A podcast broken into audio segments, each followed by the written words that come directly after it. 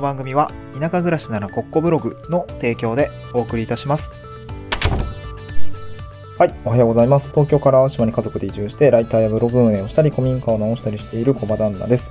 今日のトークテーマは、え何者でもない会社員が脱サラするための地方移住論ということで、まあ、なんかちょっと、うん、ぎょ行々しいタイトルになってしまったんですけれども、えーまあ、会社員私も7年やっていて、まあ、特にそこでね、培ったスキルって、うん、まあ、なんていうかな、こう、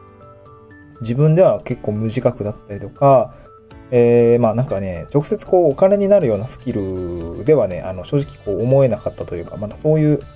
状態で、えーずっと会社員していて、その後、まあ個人事業主というような形で、えー脱サラをするような形になったんですけど、まあその時にですね、やっぱり不安なことだったりとか、本当にこれで飯食っていけるのか、めちゃくちゃまっさらな、ま、全くプランがない状態というか、あの、なんていうのかな、モラトリアム期間を経てですね、あの、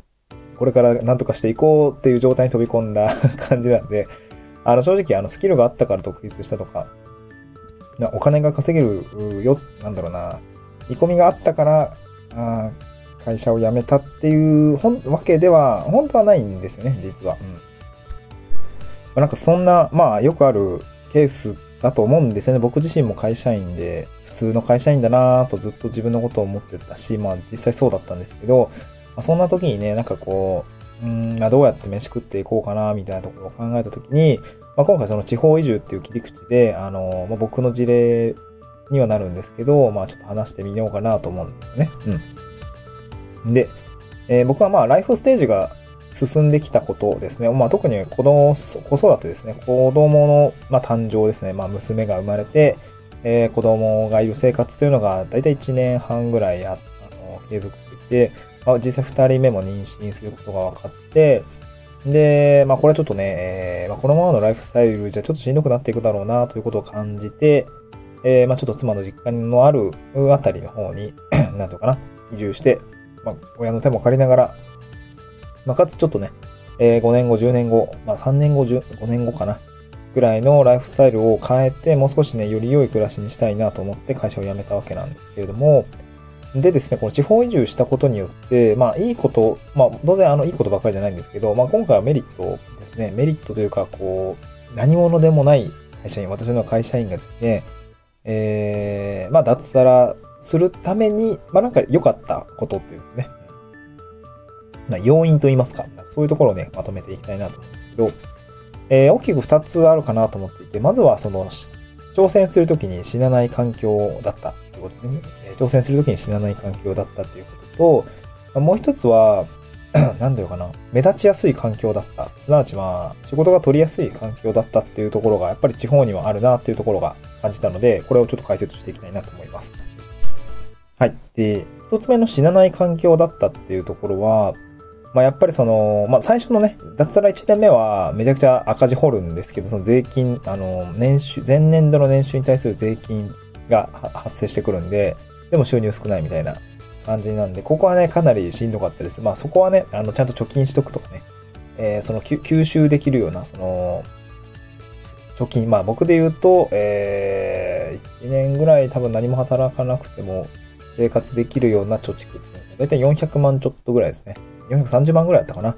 の、えー現金がある状態で、えー脱サラしました。なので、まあ最悪ね、うん、まあ、えーま、妻もね、あの、なんだろうな子供を生まれるようなタイミングで仕事してなかったんで、なので、まあ、自分自身の収入も下がっても、まあ、なんとかとりあえず1年間をやっていけるような感じの収入として、まあ、400万を据え置いて、まあ、やってきましたと。まあ、あ結局赤字掘ったりしていて、あの、ちょっとししんどいながらも、まあ、あの、固定収入がある地域おこし協力隊ですね、年収200、えー年間で言うと、1年目は確か200万円の案件だったんですね。まあ、途中でね、ちょっと上がって、その時は240万ぐらいの、おーね、なんだろうな、ね、年俸っていうんですかね、まあ、そういうものになって、まあ、今年は280万ぐらいの年俸になって、みたいな、そんな感じになったんですね。うん。で、これがあと1年半ぐらいあるんですけど、で、えそれをやりつつ、まあ、代わりにその、まあ、年収600万から200万ちょっとぐらいにあの下がったんですけど、代わりに何を得たかっていうと、やっぱり時間ですね。時間。で、これをですね、どこに投資をしたのかっていうと、やっぱりウェブライターだったりとか、まあ今ど、えっと、資料制作の代行だったりとかっていうものをしているんですね。で、まあちょっとずつですね、あの、自分で稼ぐ、クライアントワークをしながら自分で稼ぐっていう経験だったりとか、まあ、メディア運営を経て、あの、コンテンツ収入を作るっていうものの経験を経てですね、まあなんかちょっとずつお金になっているっていう感じなんですね。うん。で、まあこういったスキルはですね、あの、本当に良かったなと思います。つけられて良かったなと思うし、なんかウェブライターとして、えー、月、まあ5万、10万ぐらいやったら多分稼げそうだぞっていうようなところが見えてきているので、まあそういったところはですね、すごくいい経験が時間投資によってリターンとして得られたかなと思っています。で、まあその時にですね、なんていうのかな、あの、そんなのど、どんな、ちゃんとうまくいくかわかんないじゃないですか。なんかちょっと順風満帆に見えてたらあれなんですけど、あの、正直わかんなかったんですよね。うん。で、なので、あの、例えば家賃がね、あの、めっちゃ低いとか、今かかってないんですよね。その協力隊という、地域保守協力隊というね、自治体の、まあ、国の制度ですけど、これを使うと、まあ、活動経費という、まあ、自分の財布じゃないところから家賃ってあの支出できるような形になっていて、えー、なので、まあ、とりあえず3年間家賃無料でいけるんですね。ってことは収入が差はあっても、まあ、言うたらね、あの、東京にいた時って10万以上、あの、支払ってましたから、えその分が浮くわけですね。だからそこの部分でなんとかね、生活はできるよっていうところ。だ知らないってことですね。3年間は家賃とりあえず払わんでもまあなんとかなるよっていうような感じですね。うん。そう、まあここが一番大きかったですかね。とりあえず住む場所さえ確保できれば、まあ、まあ、当然他もね、払えないと困る。水道光熱費払えないと困るだろうし、通信費払えないと困ると思うんだけど、まあ、そこまでの金額さ、貯金でね、400万ぐらいあるから多分大丈夫なんですね。うん。あとなんかこう、家賃で、こう、収入がないのに、家賃でガリガリ削られていく時の精神衛生上の悪さみたいなところもあると思うんで、そういったところはですね、あの、やっぱり、まあ、排除しておきたかったなと思ったし、まあ、今はなんとかね、うん、昨年1年間はめっちゃ赤字掘ってたんですが、今は多分黒字ですね。あの、黒字転嫁してます。まあ、しばらく黒字転嫁だなっていうところは終えているので、ちょっとそろそろね、家計簿な、あの、みあの、収集が溜まってるので、ちょっとね、整理していかないといけないなと思ってるんですけど、まあ、なので、まあ、やっぱ固定費を下げて、挑戦した時に死なないっていう状態を作っておくことの方が、まあ、精神衛生上挑戦しやすいのかなと思ったっていうことが一つ目ですね。うん。はい。で、その後、もう一つが、あの、まあ、目立ちやすい、えー、仕事が取りやすい環境だったというところが、やっぱ地方のいいところかなと思いました。先日ですね、うんまあ、これあんまりこう、えー、表立って言えないんですけど、えー、ある企業の採用コンサルみたいなことをやられていた方とちょっとインタビューする機会があって、まあ、ちょっと記事自体は来年以降の、えー、記名記事として、あの、メディアのインタビュー公開がされるんですけど、そんな中で、まあ、あの、地方の経営者さん、まあ、300人から400名ぐらいですね、とヒアリングとか、まあ、そういった仕事をしている中で気づいたのは、やっぱりその、なんていうかな、えー、地方の企業がこう採用とか、いろいろその、よく人を探していると。仕事ができる人を探しているって言ってるんですね。でそんな時に、その、やっぱ都心部で、あの、そういうことをしようとすると、まあ、やっぱその、めちゃくちゃ埋もれるって言ってたんですね。めちゃくちゃ埋もれるって言ってて、で、その人自身も地方、あのー、名古屋だったかな？名古屋、名古屋、まあ、あれ都会ですよね。都会から、あの、まあ、ある地域に出て行って、えー、仕事、まあ、コンサルだ、人事コンサルだったかなっていうことを仕事していたりとか、まあ、あのなん経営課題に対してコンサル提案するっていうような仕事をしてたんですけど、やっぱ地方の方が仕事がですね、まあなんていうかな、目立ちやすい。まあ、で、コンサルやってる人はこの人ですっていうような感じで、他にいないので、目立ちやすくて仕事が取りやすくなったりもするし、まああとはやっぱりその、小規模だったりとかもするんで、あの、実際の作業感がね、これはいい悪いじゃなくて、小規模だったりするんで、成果が見えやすい、すぐに成果として現れやすいっていうところがあったりするらしいんですね。でなるとやっぱりそうなって実績がつくんで、えー、今度はまた紹介であの人すごい良かったよ、みたいな感じで回っていくので、紹介紹介でお仕事が来るっていうところは非常に素晴らしいことだよってことを言ってました。